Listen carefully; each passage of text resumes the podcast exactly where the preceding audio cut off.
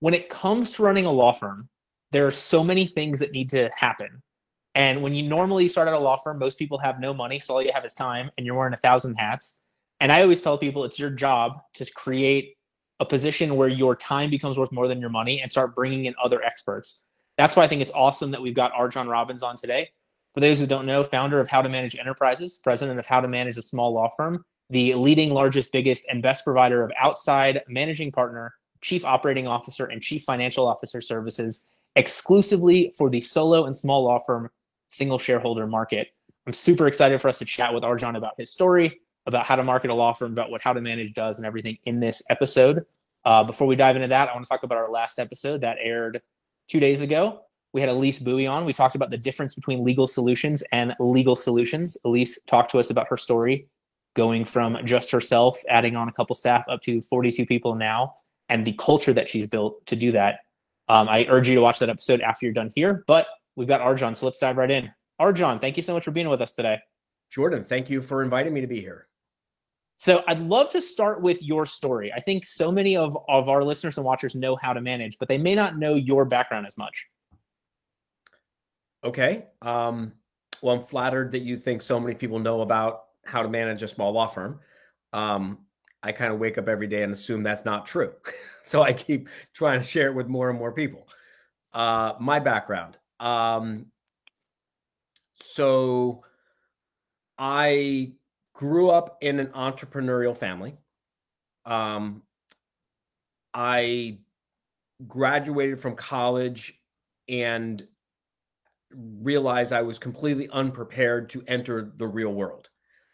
Fortunately, I had access to some resources, and so I decided to go to law school because I sure as hell wasn't going to go to medical school, and I didn't think I could make it through an MBA because I can't do math.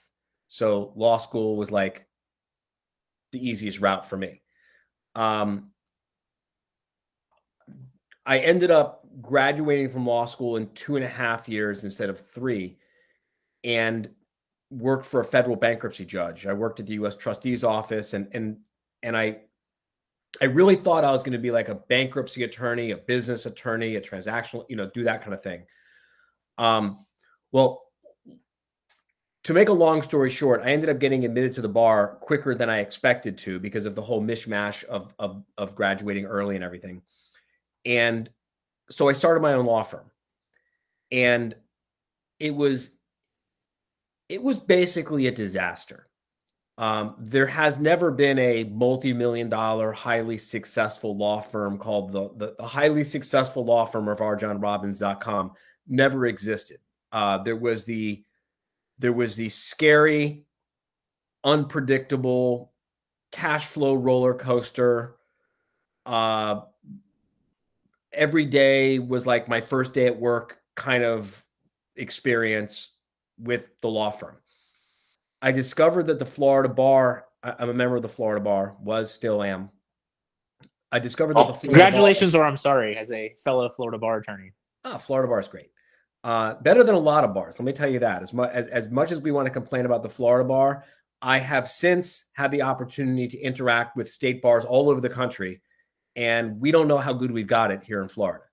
The Florida Bar really does a lot more for its members than some state bars do for theirs. Anyway. Very true. So I discovered that the Florida Bar had a department called the Law Office Management Assistance Service. And that was created back in 1980 when the president of the Florida Bar at the time, who was an entrepreneurial type of lawyer, type of law firm owner, Sam Smith, he realized back in the late 70s that the Florida Bar was prosecuting more lawyers for bar grievances that started from a law firm management problem and marketing problems than any other cause. So most people think, lawyers who get suspended or disciplined, they must be drunks, they must be stealing from their trust account, they must be bad lawyers. Not true at all.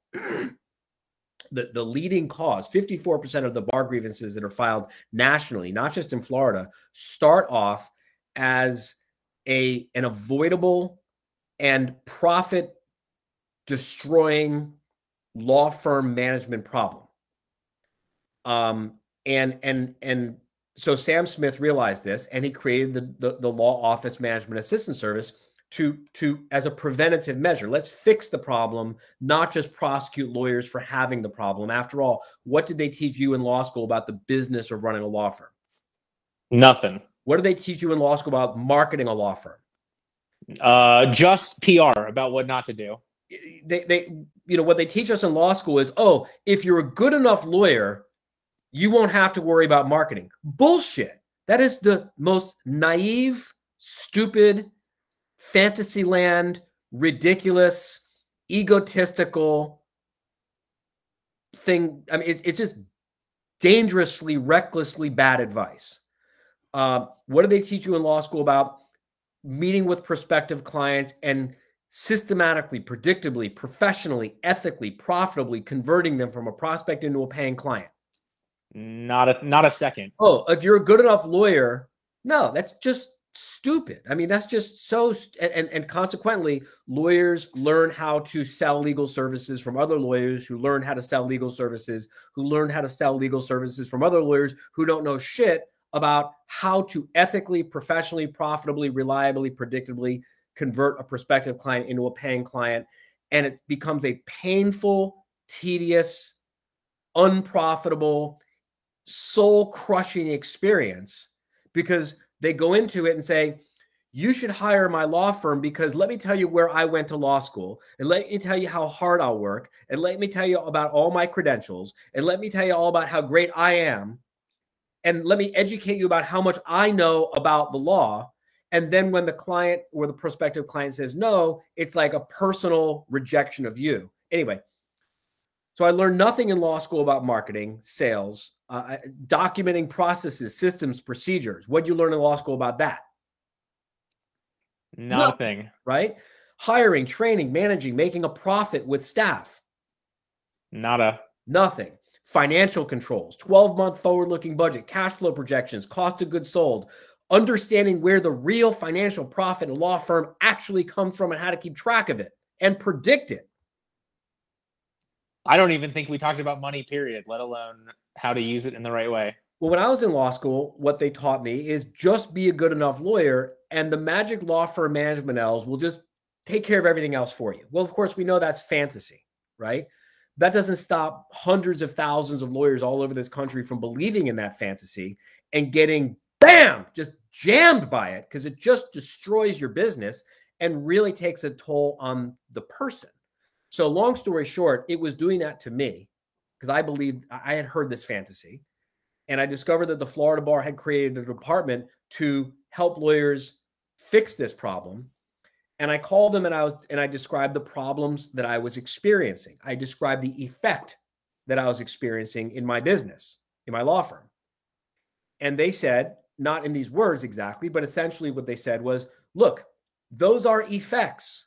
They're very predictable effects. They're very familiar effects. These effects are traced back to certain fundamental law firm management best practices, which are well known to people who actually know what the hell they're doing when it comes to the business of running a law firm. And if you'll fix this cause, the effect will get better. To make a very long story short, I fixed the first effect. I fixed the first cause. The effect got better. I went back to them again. They gave me another cause. I fixed it. The effect got better. I kept going back. I just basically began to egregiously abuse my privileges of access to the Florida Department until I just became like one of those regulars. And I said, one day I'm having so much more fun with the business of running my law firm, fixing the business of my law firm than the practice of law. Do you have any recommendations of books or other resources? And to make a very long story short, they ended up recruiting me. And I became the first lawyer in the history of the state of Florida, and still the only lawyer in the history of the state of Florida, which is the fourth largest state bar in the country, by the way, to serve as a full-time small law practice management advisor, which means for 4 years, my life was basically divided into about 2 weeks out of every year. I'd be in the office fielding calls from lawyers who were having every kind of law firm management problem you could possibly imagine. marketing, sales, management, staffing, financial controls, mindset, personal problems owing to the problems of the law firm, buying a law firm, selling a law firm, starting a law firm, growing a law firm, retiring, you name it. And when I wasn't in the office dealing with these issues, hands-on with dozens and dozens and dozens of lawyers every single week, over and over and over and over again, I was out in the field fixing broken law firms, because when the Florida Bar Disciplinary Committee recognized that this lawyer had violated the bar rules because of an avoidable law firm management problem, causes lead to effects, they would say, look, before we give this person their license back to put them into more trouble again, why don't we send the Florida Bar Lomas Department out there to actually figure out what's going wrong and tell them how to fix it? And so for 4 years, I basically lived up to my neck inside of broken law firms, all different practice areas, men, women, black, white, tall, short, left-handed, right-handed, you name it. And that's really where I cut my teeth and understood that the business of the law firm is the business of the law firm is the business of the law firm. And to the extent that the seven main parts of every successful law firm, which are also the same seven main parts of every struggling law firm, to the extent that you take responsibility for these causes, the effect is more predictable flow of prospective new clients or less predictable flow of steady new clients, happier, more cooperative, more profitable clients, or more pissed off clients who don't pay their bills, more leverage with better staff or less leverage with worse staff, more predictability and more profits and more stability, or you get where I'm going with this. That's really my background. And then of course, blah, blah, blah, blah, blah. I ended up starting the How to Manage a Small Law Firm back in 2009. And we've been in Inc. magazine as one of the 5,000 fastest growing companies in the country every year since we first made the list, which was, I think, 2015. We manage almost 600 of some of the most profitable, with the most predictable cash flow, fastest growing, most fun to own law firms. We manage over 600, almost 600 of them all over the country. Have a full-time staff of over 120 amazing people. And I'm very blessed to now have the time to have these great interviews with cool people like you. There we go. Thank you. I appreciate that. So it's interesting because I love the concept, what you're talking about here, obviously still being a lawyer, but having been through it as a lawyer, having been through it for the Florida Bar, having created a company around it, you all have such a different perspective. Like, it's not coaching, it's really getting that fractional team together. Am I right in that? Coaching is one of the tools in a good CEO's toolbox. It's not, so coaching is, let's call it a hammer, right? By the way, you know how you can tell someone you should never let them work on your car, your boat, or any kind of machinery? If you see a claw hammer in their toolbox, don't let them anywhere near your toys. Okay. That's good. A carpenter's tool, not a mechanic's tool. Good to know. Coaching is a tool of a good CEO, COO, CFO, CMO. Saying that I am a CEO, if all I have is a hammer, is a lot like saying I'm a mechanic, but I don't have any wrenches, I don't have any screwdrivers, I don't have any wire strippers, I don't have any of the tools. I just have that hammer. Well, you know what? Everything looks like a nail if all you got is a hammer, right? Totally. So we fashion ourselves as the C-suite for the law firm. So the CEO, the COO, the CFO, the CMO, who report up to the president, who is the owner of the business. So you are the president, you are the owner, you pick where you want to go, how quick you want to get there, what style you want to get there. You pick the revenue targets. You say, this is how I want the culture of my business to be. This is the life I want my business to give me. And then your CEO, your COO, your CFO, your CMO, their job is to create the processes, the systems and procedures to make that happen for you. In large law firms, every large law firm has a CEO. They call that person a managing partner. Every large law firm has a COO, a chief operating officer. They usually call that person a professional legal administrator. Every large law firm has a chief financial officer. Well, why do you think they have these positions? Because that's what is needed for a business to run properly. So we provide that service as a timeshare temporary solution until the law firm grows up and is ready to bring that position in-house. So, and that's the part that I'm so interested by, because like, obviously is there a low end point where somebody's not yet ready for How to Manage or a program similar to that? Or is anybody okay for that? It's just, it's growing out of it. So it's a really interesting question, because the right advice is not usually the best advice in this case. So let me explain. The right advice goes like this. If you want to grow your law firm from $0 in revenue, like you're just starting and you want to have $1 million firm just cranking along, just firing on all cylinders, working for you in like 48 months, go all in right in the beginning, right? That's the right advice. But maybe that's the best advice. The point I'm making is most people won't do that.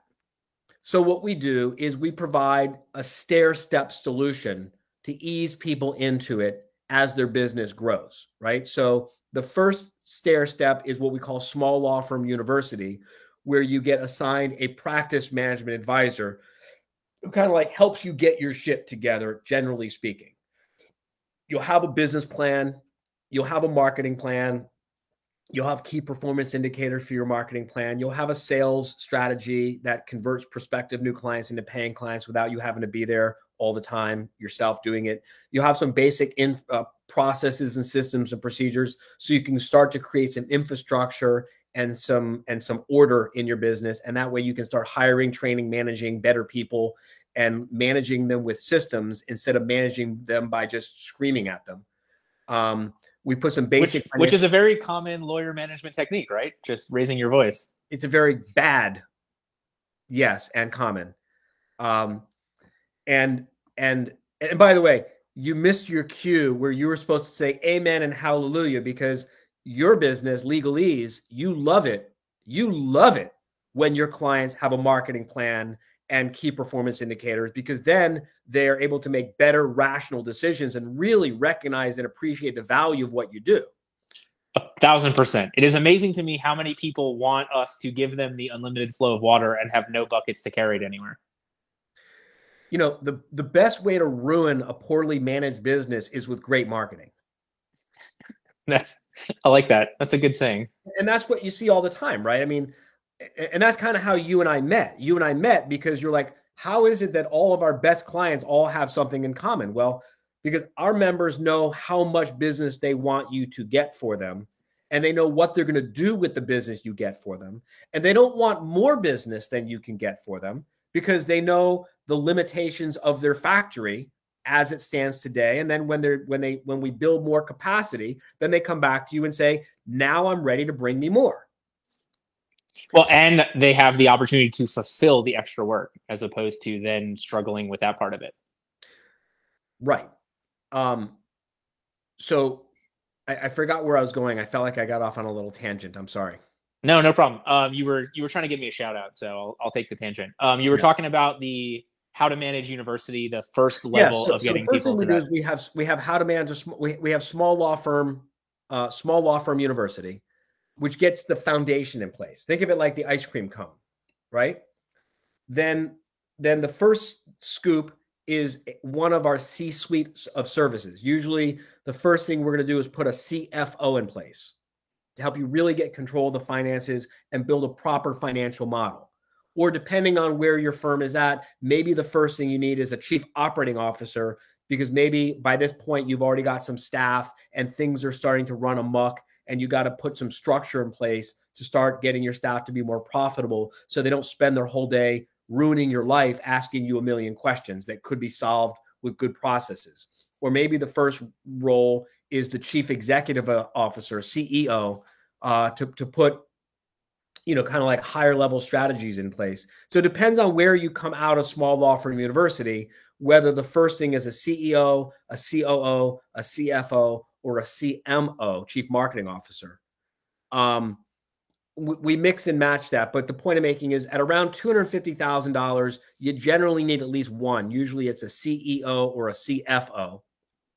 Around $250,000 to $500,000 in gross revenue, you usually need a chief operating officer, because at that point you're starting to get a staff, and that staff needs processes and systems and procedures. Otherwise, you end up with a room full of people burning your money while they wait for you to answer questions, right? You want to empower them with systems. By the time you get the firm up to around $500,000 in revenue, which is only about $40,000 a month, it's only about $10,000 a week, it's not really that much. You need a chief financial officer, because now the nickels and dimes that didn't matter, they're starting to matter, right? And then we get them up to around $1.5 million, $2 million in revenue. And typically that's where we come to you and say, look, it's now time to bring in a full-time chief operating officer and replace us. You've outgrown us as your timeshare fractional COO.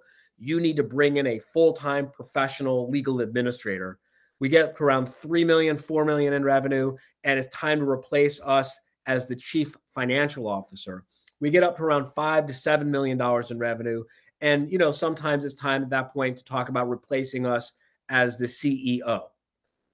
So the idea is we are meant to be a bridge to get you from here to there. And not everyone wants to go the whole distance. Lots of people are very happy with a $1 or $2 million law firm, and they never really want to bring these positions in-house. And that's great for us. That's why we've got members who have been with us since 2010. Lots of them, 2010, 2011, 2012. Lots of people who have been with us for that long Well, you get so many attorneys focused on that, having $1 million firm, that gross revenue, as opposed to focusing on the profit or what the take home becomes for them. Yeah. Who gives a shit if you have $1 million firm, if you're broke and you're working 24 hours a day? The goal is to get a business that works for you and you can step away. So one of the things we're really well known for is not just helping people get to $1 million in revenue really, really, really fast. We're also really well known for getting your business to get set up so that you can step away from it for 30 consecutive days with emergency access only. That's when you know you've really made the switch from having a practice to truly having a business that works for you. Well, and that's the part that I don't want to say cracks me up, but like exactly what you're talking about. Like that's how every other business is run. And for so long, I probably because of law school, like we've been this ivory tower of legal that prevents us from having true business strategy in place, or true business positions, or true, you know, C-level employees. Well, look, I mean, it's easy to blame the victim, right? But the fact of the matter is, if your law school professors tell you not to worry about the business side of the law firm, just be a good enough lawyer and the rest will just somehow take care of itself by magic. You know, a lot of people go to law school, you know, they're kind of young, they're kind of naive to the ways of the world. They think they can trust their professors. They don't really know that their professors may not really know how the world really works. And then they get their first job out of law school. And let's face it, there's a lot of law firm owners who they don't know what they're doing. They believe their professors. So they're running their business. They're running their law firm like a crazy house. And so they give bad advice to their first mentee, right? Or sometimes the owner of the law firm, it's not necessarily in their best interest to let the first year or the second year lawyer understand how the business of the firm works, right? You know, that's true. I hired you to come in and do this work. Just sit in your office and do the work. Go to court and do the work. Do the depositions and do the work. Just do the work. Don't worry about what's happening in the business. That's my problem. I'm running my business. You just do the work. And sometimes I think that a lot of young, impressionable lawyers come to some very wrong conclusions about what's really making the business work. Makes total sense. So where do you see, like, what do you see to be the easiest way for lawyers to get over that or make that switch? Like that, how much of that has to be internal and how much of that is hitting rock bottom? Sadly, most of our members, we call them members, come to us either in a state of inspiration or a state of desperation. It's exciting when they come to us, when they're inspired. They've had a taste of success, and now they realize, oh, wow, I had a taste of success, and I don't even know anything. Imagine what would happen if I got some help and put some structure around this, and boom, we take it up, right? Sadly, a lot of people don't come to us until they have rock bottom or pretty close to it, and now they're desperate. I really, really, really wish people would come to us before the shit has hit the fan. It would be so much more fun and so much better. But what are you going to do? You know, most people don't really get serious about losing weight or getting into shape or fixing anything in their life until they're inspired or desperate. That's just the human condition. Well, it's the heading towards pleasure or running away from pain. There you go. Makes total sense. So, all right. So we've got How to Manage. We've got 120 something people at this point. What's your kind of day-to-day more like? 120 employees, you mean? Right. Yeah. Not members. Yeah. We manage over almost 600 law firms. Yeah. We got about 120 full-time employees. Right. So in that role, like what are you doing on the day-to-day, you know, as you're helping these firms build up to them being that president? I'm curious to hear the Arjan day. Well, let's begin with, I practice what I preach. I am on this journey with you and all of our members. I'm maybe a few steps ahead of some. We have some members whose firms are much bigger than mine. Oh, you still have your firm? No. How to Manage a Small Law Firm, I call my firm. Oh, gotcha. Okay. How to Manage a Small Law Firm, in 2021, grossed a little over $22 million. This year, 2022, we're tracking to about $27 million this year. We have members whose firm, we have a member, our largest member, his firm is $60 million, just to give you some context. But the vast majority are under $1 million. Most of our sweet spot is 500,000 to about 3 million in revenue. That's kind of the bell curve. So a day in the life, I practice what I preach. Man, I can't even tell you a day in the life. Let me put it this way. I work, you've heard the term working on your business, working in your business. Yes. I work in my business about 90 days per year.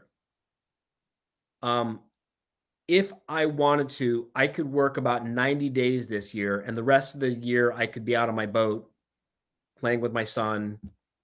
I guess I could learn to play golf. So what am I doing?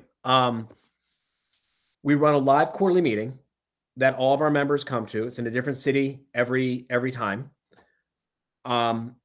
I prepare the live quarterly meeting, and then I facilitate the live quarterly meeting. That's about 4 weeks out of the year. I have two high-end groups that I myself run. One is called the Overnight Success Club. Minimum revenue to get into that is at least $500,000 a year of total owner benefit income and a minimum net worth of $5 million. And that group, we meet 3 times a year for 3 days. So that's, call it, another 2 weeks out of the year. I have another group that's called Iron Sharpens Iron. We meet 3 times a year, 3 days. That's another 2 weeks out of the year. What else am I doing? Once a quarter, I have a 2-day meeting with my senior leadership team. Once a month, I have one or sometimes 2 days. What I do is I batch all of my stuff at the same time. So if I'm going to have, like, I'd rather take all of my administrative meetings, like I'll meet with all of the department heads to talk about their budgets all in one day. So it's just like one day of financial. That is some level 100 block scheduling right there. That's the day, you know, that like I'm going out and having a beer afterwards, you know? I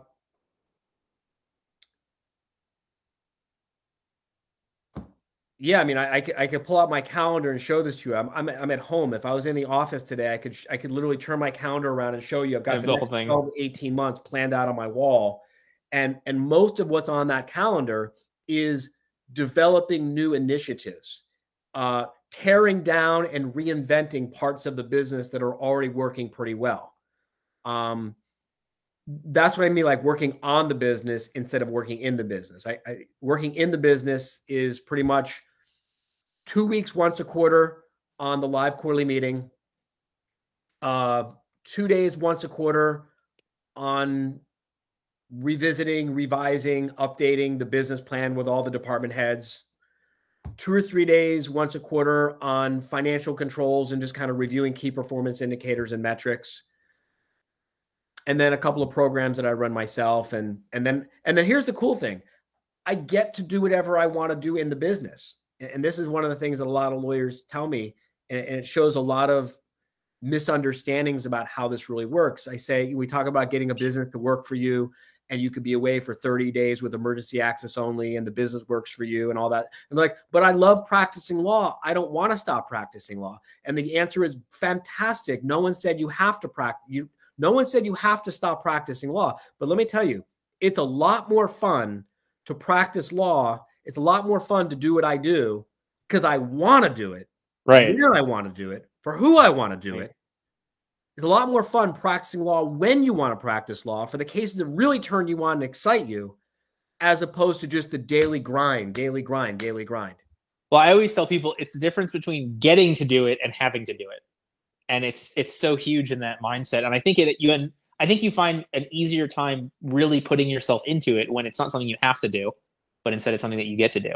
Yeah, it's interesting you're asking me this question, and I'm kind of struggling to give you an answer because I have a couple of young guys who are producing a documentary about kind of like the life of the owner of a 8-figure business.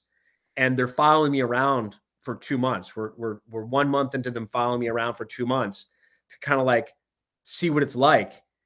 And like, I sometimes feel like I need to show off for them or something because it seems really boring and underwhelming. Like they're like, but I'm like, yeah, I'm kind of doing nothing again today, but we need to get some footage. Like, well, this is all I do. You know, I don't do much. But that's the thing is, you know, I think either you had it or it's coming up on your social. You had like the day in the life with the 12 to 18 month planning. And I just think that's so amazing to be able to have the ability to focus on that far out. I think so many attorneys we talk to are focused on the court hearing tomorrow or the one they're driving to now or something. And the more you take that longer view, the easier I think it is to work backwards into the day-to-day. That's largely a vocabulary problem. What do you mean? The word docket and the word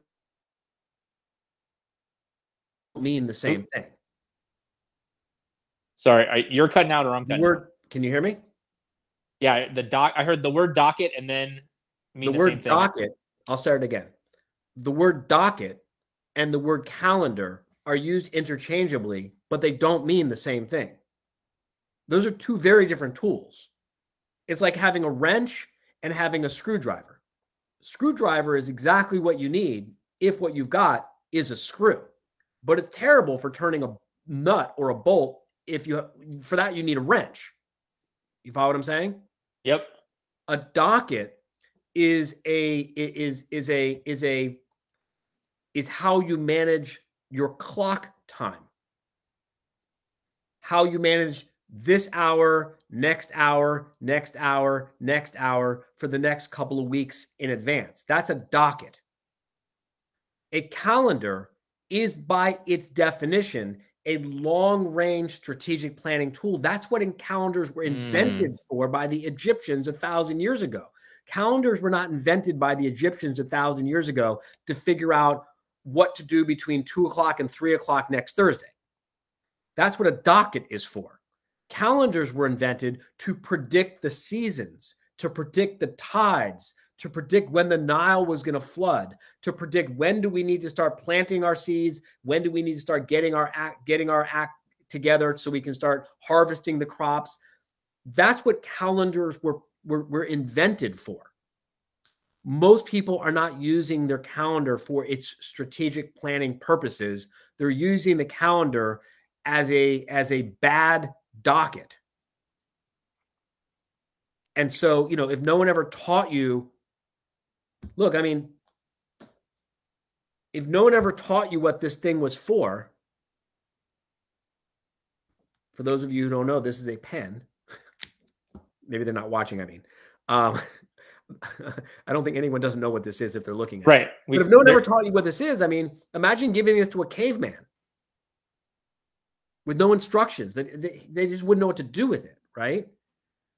And if no one ever taught you what a calendar was for, and they told you a calendar and a docket are the same thing, well, then the idea of long-range strategic planning would be very, very confusing and intimidating and scary. And then if everyone around you was using their calendar like a docket, I mean, who's going to be your positive role model?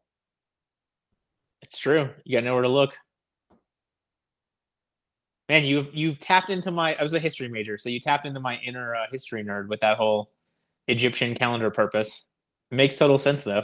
Yeah. So from the standpoint of having run a law firm, having overseen, you know, work with a bunch through the Florida Bar, and obviously How to Manage now with, you know, 600 or more firm members that you're working with, are there consistent problems or issues that you see your clients having? Or does everybody have their own individual problem? Yes. There are some very consistent, predictable, common problems that no one is going to name after you if you discover you have this problem too, right? It's like no one wants the disease named after them. Right? You want to go to the doctor. You want the doctor to say, okay, that's terrible. That's painful. That's excruciating. That's horrible. But you know what? We've seen that 1,000,000 times. We know exactly what it's all about. We have a proven system for treating it and making it better. You don't want the doctor going, oh my God, we've never seen that before. We're going to call this the Jordan Ostroff disease. No one wants that, right? That is very true. There's like literally, I can't remember the last time someone brought me a problem with the management or marketing or sales or anything of a small law firm that I hadn't seen 100 times before. Like I haven't been surprised by anything in 10 years because law firms are just not that complicated, right? So what are some of their common problems? You ready? Yep. Number one, they fail to make a distinction between the business of the law firm and the job of the lawyer. The business of the law firm and the job of the lawyer. If you confuse the business of the law firm with the job of the lawyer, you are screwed. All right. Number two, they don't answer this question correctly. The question, and I've posed this question to thousands and thousands and thousands of lawyers, and no one in every audience that I pose this to, I present it this way. I said, I'm going to ask you a question, but before I ask you the question that I'm actually going to ask you, let me be clear on the question that I am not asking you, right? I am not asking you this question. So don't anyone answer this question because this is not the question I'm asking you. And you know, inevitably, in every audience, every time, for 10 years, someone raised their hands and asked the question I'm explicitly not asking them, right? So the question that I am not asking you is, how much do you need your law firm to give you financially? I'm not asking, how many hours are you willing to work? I'm not asking what you can do without. I'm not asking what you can put up with. I'm not asking you how much you'll endure. What I am asking you is how much does it cost to live the way you want to live? What I am asking you is how many hours per week on average, and I know some will be more, some will be less, but on average, how many hours per week do you want to give to your business? What I am asking is what kind of professional impact do you want to use your business to make in the world? And inevitably, because lawyers are trained to believe in the doctrine of sacrifice by all the way from law school, all the way through, inevitably, lawyers have a very hard time establishing honest goals. How much does it really cost to live the way you honestly want to live? What kind of house do you honestly want to live in? What kind of car do you want to drive? What kind of vacations do you want to take? What kind of domestic services do you want to employ? What kind of education do you want to give your children? What kind of vacations do you want to take? What kind of charities do you want to support? How do you want to live your life? And then let's calculate that number and plug it into the calculation for the law firm business plan. And boop, boop, boop, boop, boop, boop, boop. This is how many, this is your marketing plan. This is your sales plan. You've made it proactive instead of reactive.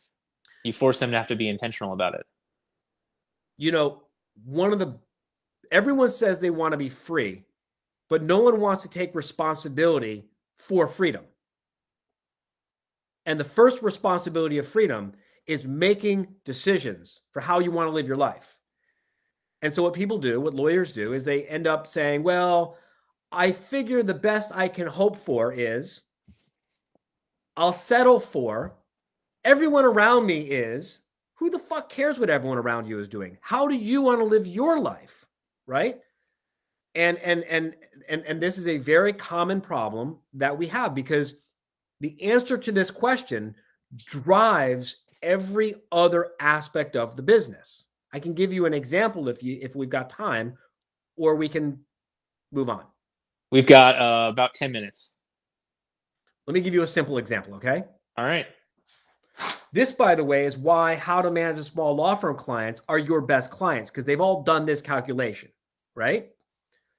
So let's say, for argument's sake, that we say it's going to cost $200,000 to live the way you want to live, okay? Yep. I'm getting out my phone because I need a calculator because I can't do math. I'm not checking my texts, all right? No MBA for you, I know. So $200,000 to live the way you want to live. Just throwing a number out there to illustrate a point. Yes? Yep. And let's say that you determine that the firm is going to work at a 25% total owner benefit margin. Make sense? Yep. So we take $200,000 divided by 0.25, and that tells us that the firm has to gross $800,000. If the firm grosses $800,000 and operates at a 25% total owner benefit margin, that means you've got your $200,000. Pretty simple, right? Simple, but not easy. We don't need $1 million firm. Right. But a $750,000 firm won't do it for us either. We need around an $800,000 firm. Very simple. All right. Now, if we figure that the average case value is, let's say, throw out a number. We'll do $5,000, make it $5,000, right? And then lawyers say, well, I don't know. No one can predict what the average case value is going to be. And the answer is that's not true. If you opened and closed, if you close 100 cases in a year and you gross $800,000, it means your average case value was $8,000. This is math, right? Yep. But you're saying we're going to use $5,000. Fine. So we'll take $800,000. Divided by $5,000 gives us 160 cases. So 800,000 divided by $5,000, average case value equals 160 cases. You see that? Yep. All right. Now, what's your average conversion rate?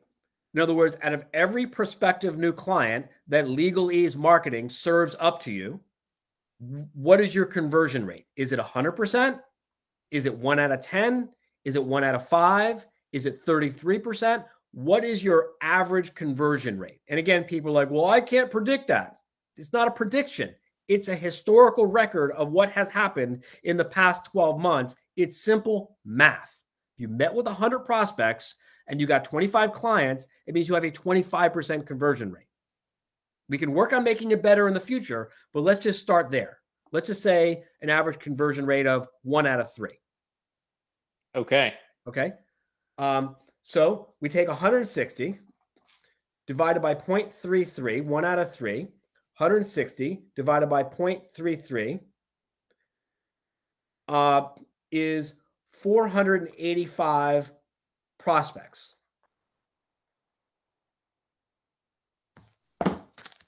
See that? Okay. So now 485 prospects divided by 12 months. 485 divided by 12 is 40 a month. So now we go to Legalease Marketing and we say, hey, Legalease Marketing, I want to take $200,000 in total owner benefits out of my firm to live the way I want to live. I figure my firm is going to run at a 25% total owner benefit margin. That means I need the firm to gross around $800,000. My average case value is around $5,000, so I need 160 cases per year. I convert at 1 out of 3, so I need you to give me 485 cases prospects per year, or around 40 per month. And if you give me 50 this month, and you give me 50 next month, and you give me 50 the month after that, I'm going to come to you and I'm going to say, dial it down. Stop bringing me so much business because I didn't build my factory to process 50 cases a month. I didn't build my factory to process at that many cases. I only built my factory to process 160 cases a year, which means I only need 485 prospects per year. I don't need 600 prospects per year. 600 prospects a year is too much. Slow down. You're going to sink me, right? Because if you got 40 prospects a month, now you're going to hire one full-time person to meet with those prospects, not a half a person, not 3 people, right? If you can handle 160 cases a year, 160 cases a year divided by 12, you're going to, let's just say 13 a month. That means you're going to have 2 attorneys and 1 paralegal, not 3 attorneys and 2 paralegals, not 1 attorney and 3 paralegals. You're going to have a certain staffing ratio, which means you're also going to have a certain number of computers. So we know what your IT budget needs to be. We know what you got to be doing with in terms of your malpractice. We know what you need to do in terms of your physical plan. We know how much coffee you better buy. Your business and your life start to be very predictable when you do some very simple math. I mean, you saw how complex this is, right? I mean, I didn't use a spreadsheet. There's no complex mathematical formulas here or computer code. This is how people have been running successful law firms for generations. This is what I learned at the Florida Bar Law Office Management Assistance Service.